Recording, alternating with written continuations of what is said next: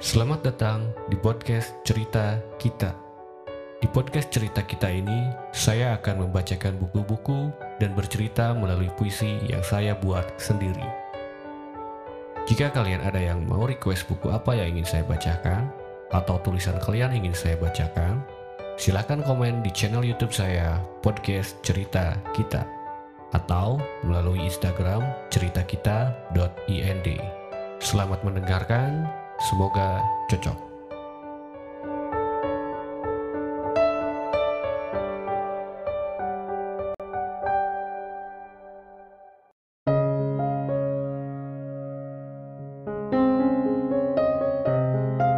Semua karena cinta. Karya Halil Gibran. 3. Derai tawa dan tetesan air mata. Ketika matahari menarik kembali sinarnya dari taman, dan ketika rembulan memainkan jemarinya di atas bunga-bunga di sana, aku duduk seorang diri di bawah pepohonan, merenungi suasana alam sekitar sambil menajamkan pandangan ke gemerlap bintang di kejauhan melalui celah-celah dahan yang bertaburan bagai kepingan-kepingan perak di atas permadani biru. Dan dari kejauhan terdengar gemercik air sungai yang mengalir cepat sambil menyenandungkan perjalanannya menuju lembah. Setelah burung-burung berlindung di balik ranting dan dedaunan, dan bunga-bunga mulai mengatupkan kelopak mereka dari sinar rembulan dan keheningan mulai menyelimuti tempat itu. Kudengar langkah-langkah kaki menyibak rerumputan. Kuamati dengan penuh perhatian dan tampak olehku sepasang remaja berjalan menuju pohon tempat aku berlindung. Mereka lalu duduk di bawah naungan pohon di mana aku dapat melihat mereka berdua sementara mereka tidak mengetahui keberadaanku. Setelah si pemuda menengok kanan kirinya, kudengar ia berkata, Duduklah di sampingku sayang, dan dengarlah hatiku ini berkata, Senyumlah karena kebahagiaanmu adalah lambang masa depan kita dan bergembiralah karena hari yang gemilang bersuka cita bersama kita. Jiwaku mengisyaratkan padaku tentang kebimbangan dalam hatimu. Namun berhati-hatilah sebab kebimbangan di dalam cinta adalah dosa.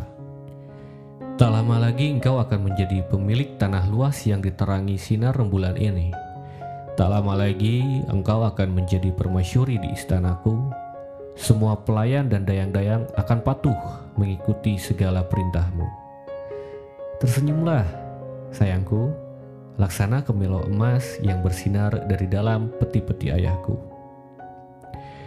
Hatiku tak akan menyimpan rahasia ini. 12 bulan lamanya, kita akan bersantai dalam kenyamanan perjalanan kita.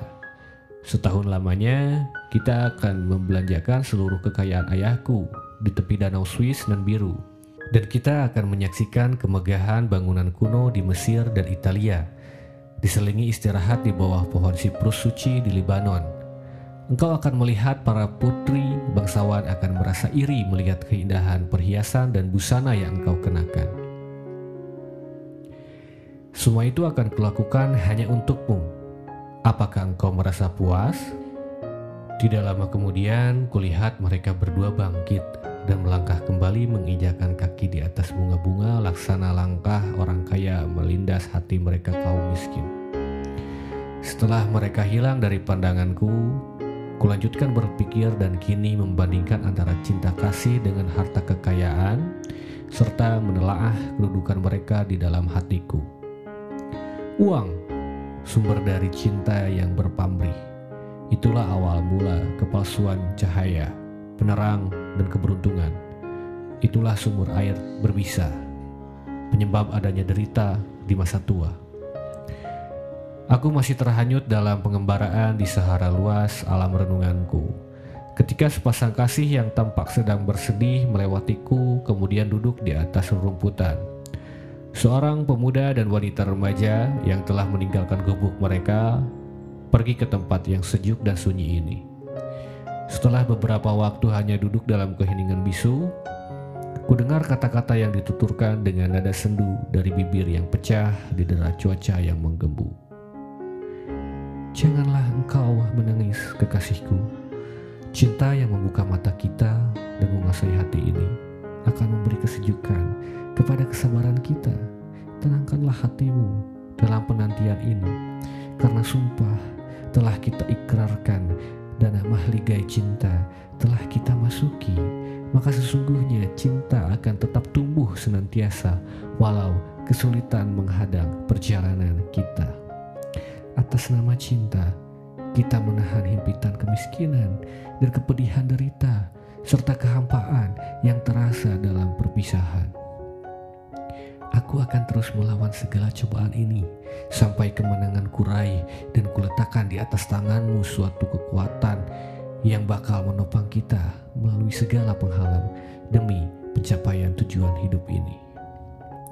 Cinta yang tak lain adalah Tuhan akan mengindahkan rintihan jiwa dan air mata kita.